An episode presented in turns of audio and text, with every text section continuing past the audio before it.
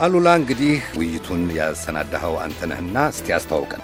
አመሰግናለሁ ሰለሞን። የዛሬውን የካቢኔ ሚኒስትሮች ሹመታቸውን ጨምሮ የአዲሱን የኢትዮጵያ ጠቅላይ ሚኒስትር አብይ አህመድን የሁለት ሳምንታት ክንዋኔዎች አጠቃላዩንም የኢትዮጵያ ፖለቲካ ይዞታ ለመዳሰስ በሚጥርና ኢትዮጵያ እድሎችና ፈተናዎች በሚል የተሰናዳ ተከታታይ ውይይት ነው።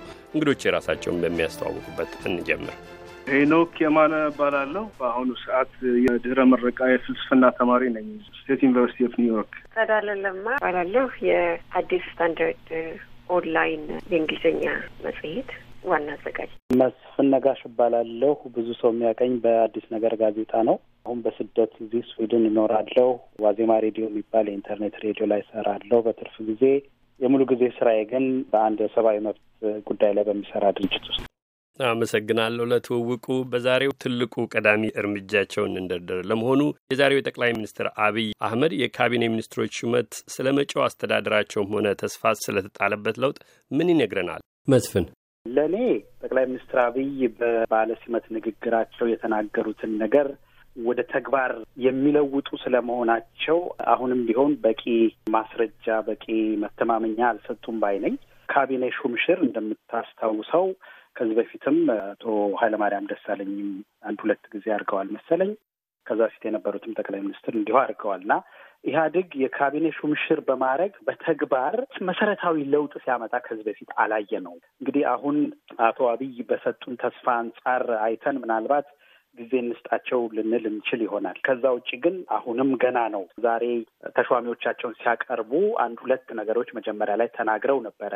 ቀይ መስመር ነው ግዴታ ልታረጓቸው ይገባል ብለው ያጠቀሷቸው ነገሮች አሉ። እነሱ ገንቢ ነገሮች ናቸው። ግን በተጨባጭ ለውጥ አንጻር ግን ከየትኛው ሚኒስትር በምን ያህል ጊዜ ምን እንደሚጠብቁ የተነገረን ነገር የለም። ምናልባት ከሚኒስትሮቻቸው ጋር ይህን ተነጋግረው ሊሆን ይችላል። በቀጣዮቹ ቀናትና ሳምንታት እንደሚነግሩን ተስፋ አደርጋለሁኝ። አለበለዚያ ግን ከዚህ በፊት ከነበሩት ሹምሽሮች የተለየ ላይሆን ይችላል እና መጠበቅ አለብን። ለእኔ ብዙ ያስገረመኝ ወይም ያልጠበቅኩት ነገር ብዙ የለም። መልካም ሄኖክ አመሰግናለሁ አሉላ። የካቢኔ ግሽጉና ሹመቱ ቢያንስ በተወሰነ ደረጃ በጥንቃቄ የተደረገ ነው የሚመስለው። በአሉታዊና በአዎንታዊ ጎኑ መመልከት እንችላለን። በአዎንታዊ ጎኑ ብንጀምር ሶስት ቁልፍ ሊባሉ የሚችሉ የሚኒስትር ቦታዎች ሹመቶችና ሽግሽጎች ለኦህዲድ ተሰጥተዋል። ለምሳሌ የመከላከያ ሚኒስትርነቱ የጉምሩክና ገቢዎች ባለስልጣን በሚኒስትር ማዕረግ የተሾሙት ግለሰብ ከዛ ጠቅላይ አቃቤ ሕግ ወይም የፍትህ ሚኒስትር የሚሉ አሉ። ግልጽ አልሆነልኝም የትኛው እንደሆነ ብቻ እሳቸውም ተሿሚ ከኦህዲድ ናቸው። እንግዲህ ምንድን ነው ይሄ ባሉታዊ ጎኑን እንዲታይ ሊያደርግ የሚችለው ነገር አዲሱ ጠቅላይ ሚኒስትር አሁን ካለባቸው በኢህአዴግ ውስጥ ካለው የእርስ በርስ የፓርቲዎቹ ሽኩቻ አንጻር እና እንግዲህ እስካሁን ድረስም ሲባል የነበረው እውነተኛው ስልጣን አላቸው ወይ፣ የወታደሩ ሰራዊቱን ማዘዝ ይችላሉ ወይ፣ ደህንነቱን ማዘዝ ይችላሉ ወይ? የሚለው ከባድ ከባድ ጥያቄ ለመመለስ የሆነች ፍንጭ ሊሰጥ የሚችል ይመስለኛል። እንግዲህ እሳቸውን የሚያምኑትን ሰው እዛ ቦታ ላይ ማስቀመጣቸው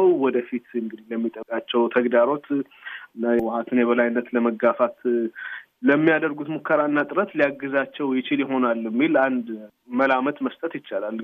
ምንም የምናውቀው ነገር የለም ስለ አዲሱ የመከላከያ ሚኒስትር እንደ አቶ ሲራጅ ፈጌሳ ይሆናሉ አይሆኑም የምናውቀው ነገር የለም። ግን በጠቅላይ ሚኒስትር አብይ ስለተሾሙና ለውጥ ያመጣሉ ተብሎ ስለተጠበቀ ከዛ ጋር ተያይዞ ያንን ያደረጉት ሊሆን ይችላል የሚል እምነት አለኝ።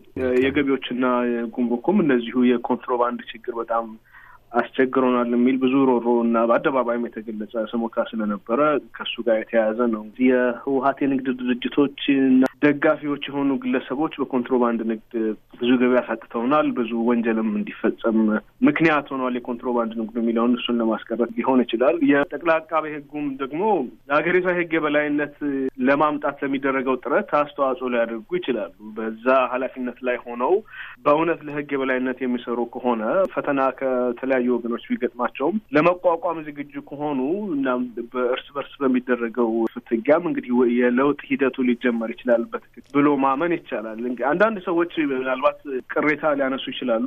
የተባለው ነገር እውነት እንኳን ቢሆን በሙሉ ሶስቱም እነዚህ ቁልፍ ስልጣን ላይ ያሉ ሰዎች ኦሮሞ በመሆናቸው የዘውግ ስብጥር ጥያቄ ከፍተኛ ስጋት መፍጠሩ አይቀርም። አዎንታዊ ነው የምለው ከለውጥ አንጻር እሳቸው የሚያምኑባቸውን ሰዎች ማስቀመጣቸው የሚፈራውን የሚገጥማቸውን ፍክክር እና ተጽዕኖ ለመቋቋም ያደረጉት እርምጃ ሊሆን ይችላል። አሉታዊ የምለው በተለይ ደግሞ አጠቃላይ ሹመቱን በተመለከተ የማነሳው ነገር ተሿሚዎቹ ወይም ሽግሽግ ከተደረገባቸው ቦታዎች መካከል ሁለቱ ለምሳሌ የመጀመሪያው አቶ ስራጅ ፈጌሳ ከመከላከያ ሚኒስትርነት ወደ ትራንስፖርትና መገናኛ ሄደዋል። አቶ ሽፈራው ሽጉጤ ከኢህአዴግ ጽህፈት ቤት ኃላፊነት ወደ ግብርናና እንስሳት ሀብት ልማት ነው መሰለኝ ሚኒስትር ሆነዋል። በጣም ብዙ ጥያቄ ማንሳት ይቻላል እዚህ ላይ። መጀመሪያ ሀሳቡ የነበረው እንደውም ከፓርቲው ውጪ በጣም ብቃት ያላቸው ባለሙያዎች ከውጭ ሀገር ሁሉ ልገው እንደዚህ አይነት በጣም ቁልፍ ቦታዎች ለሀገሪቱ ልማትና እድገት ወሳኝ የሆኑ ግብርና የመሳሰሉ ሌሎችም ሚኒስትር ቦታዎችን ወስደው እንዲሰሩ ይደረጋል። በዛውም ለውጥ ማስተዋወቅ ይቻላል። ስርዓቱ ያለውን እንግዲህ ቅንነት፣ ሁሉን አቀፍነት ሊያሳይ የሚችልበት እድል የሚሰጠዋል የሚል ግምት ነበረ። እሱ አልሆነም። ሌላው እነዚህ ሰዎች በመጀመሪያ ብቃት ኖሯቸው አይደለም የተሾሙት። ሽፈራው ሽጉጤ ትምህርት ሚኒስትር መሆን የነበረባቸው ሰው አይመስሉም ከነበራቸው የስራ ልምድ እና ህይወት ታሪክ አንጻር ሆነዋል። እዛም ግን አልቻሉም በሚል ግምት ነው እንግዲህ አጠቃ ያለው ግንዛቤ እንደዛ ነው። አይገርመኝም ባይችሉ ከተነሱ በኋላ እንደገና ሌላ በጣም ትልቅ ቁልፍ የሀገሪቷ መሰረታዊ የሆነ የኢኮኖሚ ምሰሶ የሆነ የግብርና እና እንስሳት ልማት ሚኒስትር ማድረግ የሆነ ስላቅ ነገር ነው የሚመስለው። ይሄ ፖለቲካዊ ውሳኔ ነው ብዬ ነው የማስበው። ሽግሽጉ በፓርቲ ውስጥ ካለው አሁንም የእርስ በርስ ፍትጊያ አንጻር አንዱን በአንዱ የማቻቻል እና በኩርፊያን ለማስቀረት የተደረገ እርምጃ ነው የሚመስለኝ። ምን እንደሚፈጠር አናቅም። የሆነ ጭላንጭል ግን አለ።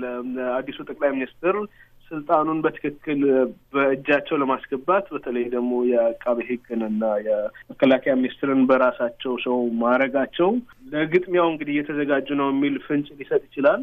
በተጨማሪ አንድ ማንሳት ያለብኝ እንግዲህ በጣም ጥሩ ነገር ነው ብዬ ያሰብኩት ካልተሳሳትኩ ሶስት ሴቶች በሚኒስትርነት የተሾሙ ይመስለኛል።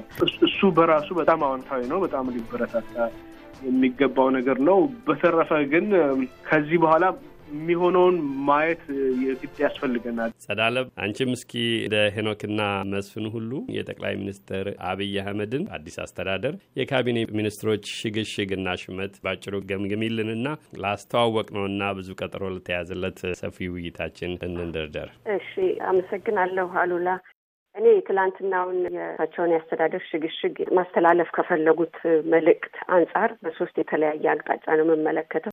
የመጀመሪያው ትዝ ይልህ ከሆነ እሳቸው እንደተመረጡ የኢህአዴግ ስራ አስፈጻሚው እንደመረጣቸው በማግስቱ ሽፈራው ሽጉጤ የጽህፈት ቤቱ ኃላፊ አዲስ ካቢኔ ማዋቀርን አያካትትም የእሳቸው መመረጥ የሚል ለሚዲያ የተናገሩት ነገር ነበርና ብዙ ሰው ትንሽ ሀሳብ ገብቶት ያዳመጠው interview ይመስለኛል ይሄ ነገር እና ትንሽ ግራ መጋባት ውስጥ ገብተን ነበረ። እንግዲህ አዲስ ጠቅላይ ሚኒስትር ተመርጦ የራሳቸውን ካቢኔ ማቋቋም ካልቻሉ ምንድን ነው አዲስ የሚያሰኛቸው ወደሚለው ነገር ገብተን ነበር። እንግዲህ ሰዎችን ያመጡበት ምክንያት አንደኛ ያው ህገ መንግስቱ በሚፈቅድልኝ መሰረት የራሴን ካቢኔ አቋቁማለሁ የሚለውን መረጃ ለህዝቡ እንዲደርስ ስለፈለጉ ይመስለኛል። ሁለተኛ ደግሞ ስብጥሩን ስንመለከት ከተለያዩ ድርጅቶች የመጡትን የካቢኔ አባላት ስብጥር ስንመለከት በዚህ ምንድን ነው ማስተላለፍ የፈለጉት መልእክትም ይመስለኝ እንግዲህ የእሳቸው ወደ ስልጣን መምጣት ባለፉት አራት ዓመታት የተከናወኑት የህዝባዊ ተቃውሞዎች ውጤት ናቸው። እሳቸው በመጀመሪያ ደረጃ እና ይሄ የህዝብ ተቃውሞ ደግሞ እያደር ምን ወደሚለው መጥቷል። የህወሓትን የበላይነት አለመቀበል። ሁለተኛው ማስተላለፍ የፈለጉት የካቢኔ አባላታቸውን ስብጥር ስትመለከት ይሄ የህወሓት የበላይነትን የሚለውን ለመቀነስ ዝግጅት ያደረጉበት የካቢኔት ሽግሽግ ይመስለኛል። ሶስተኛው መልእክት በዚህ ማስተላለፍ የፈለጉት የተሻሉ ሰዎችን ወደ የሚያስፈልጉበት ቦታ የማስቀመጥ መልእክት ማስተላለፍ የፈለጉ ይመስለኛል። ለምሳሌ የገቢዎችና ጉምሩክን ዋና አስተዳዳሪ ከኦሮሚያ ክልል ወስደው እዛ ያስቀመጧቸው አቶ ኡመር በኦሮሚያ ክልል በሚሰሩት በጣም ጠንካራ ሰው እንደሆኑ ብዙ ሰው የሚቀበላቸው ናቸው እና ያንን ችሎታ ባላቸው ሰዎች ካቢኔን አስተካክያለሁ የሚለውን እነዚህ ሶስቱን መልእክቶች ለማስተላለፍ ቆርጠው የተነሱበት እርምጃ ይመስለኛል።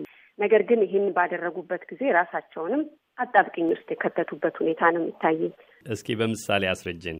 እሺ፣ ለምሳሌ ይሄ ሽግሽግ በአሁኑ ሰዓት በሀገሪቷ ላይ ያለው የአስቸኳይ ጊዜ አዋጅ ከዚህ በፊት የሚመሩት በኮማንድ ፖስቱ ስር የነበሩት ሰባቱ ሰዎች ከሰባቱ አሁን አራቱ የኦህዴድ ተወካዮች ሆነዋል። ያ ማለት ምንድን ነው? ኦህዴድ የአስቸኳይ ጊዜ አዋጁን በአሁኑ ሰዓት በሱ እጅ ነው ያለው ማለት ነው። እቅዱን ማንሳት ወይም ደግሞ አስቸኳይ ጊዜ አዋጁ እንዲሰረዝ ለማድረግ በኦህዴድ ላይ ትልቅ ኃላፊነት ነው የተጣለው እና ይሄ ነገር አጣብቂኝ ውስጥ ነው የሚከታቸው። ከሰባቱ ሰዎች አራቱ የኦህዴድ ሆነው ይሄ አስቸኳይ ጊዜ አዋጅ በተለይ በኦህዴድ በኩል ከባድ ተቃውሞ የገጠመው አካሄድ ስለነበረ እስከ መቼ ሊያስቀምጡት ይችላሉ? ይሄ በራሳቸው ላይ ትልቅ ኃላፊነትን የጣሉ ነው የሚመስለኝ።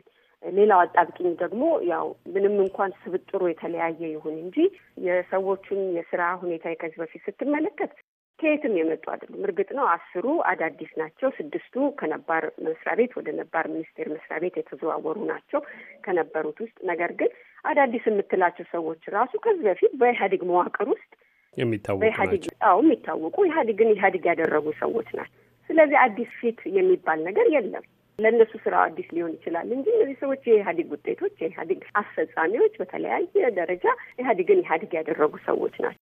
ምን አጣብቂኝ ውስጥ ከተዋቸዋል? ዞሮ ዞሮ ኢህአዴግን ነው recycle ያደረጉት መልሰው ኢህአዴግን ነው የባወዙት እና ይሄ አጣብቂኝ ነው። ይሄ እንግዲህ ሊሆን የቻለበት ምክንያቱ ኢህአዴግ በሀያ ሰባት ዓመታት ውስጥ የተሻሉ ሰዎችን ከምህዳር ያስወገደበት አሰራር ነው ሲከተል የነበረው። በፖለቲካም ደረጃ ይሁን በ intellectual ደረጃ በምንም ይሁን በምን ኢህአዴግ እነዚህን ሰዎች ከገበያ ያስወጣበት ነው። ስለዚህ ኬት ማምጣት ይችላሉ? ተአምር ሊሰራ የሚችል ካቢኔ መበወዝ አይችሉም። ዞሮ ዞሮ ኢህአዴግን ነው መበወዝ የሚችሉት እና እንደዚህ አይነት መምታታት የነበረበት ነው። ያም ሆኖ ግን ቁርጠኝነታቸውን የገለጹበት ነበረ። ለምሳሌ ሙስና ላይ የተናገሩት ቀይ መስመር መሻገር አይቻልም ብለው የተናገሩት አለ። ፓርላማ አስፈጻሚነታቸው ምን ያህል ሊሆን እንደሚችል እያደር የምናየው ነው ማለት ነው። ትናንትናውን የካቢኔ ድወዛ በእንደዚህ መልኩ ነው የሚመለከት። መልካም። የካቢኔ ሽግሽጉንና ሹመቱን በተመለከተ የየበኩላችሁን አስተያየት አቅርባችኋል። እስኪ ወደ ዋናው ቀደም ብለን ወደ አስተዋወቅ ነው ያለፉትን ሁለት ሳምንታት ክንዋኔዎቻቸውንና የወደፊቱንም መጪ ሁኔታ ወደምንቃኝበት ውይይት እንዝለቅ።